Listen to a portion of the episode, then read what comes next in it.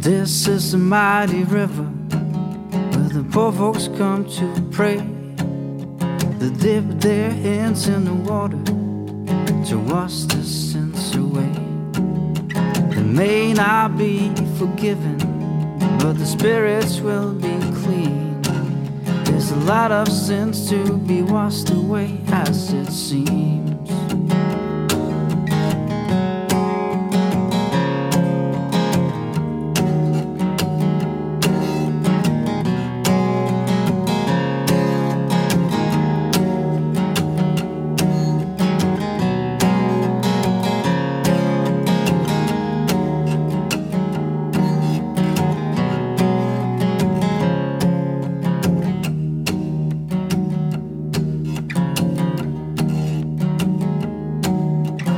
Hiding in the shadows. The dark makes them pale and gray. The devil, he will take you first, they say.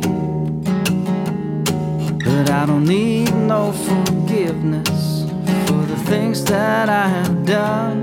If the devil comes, I will not be the first to run.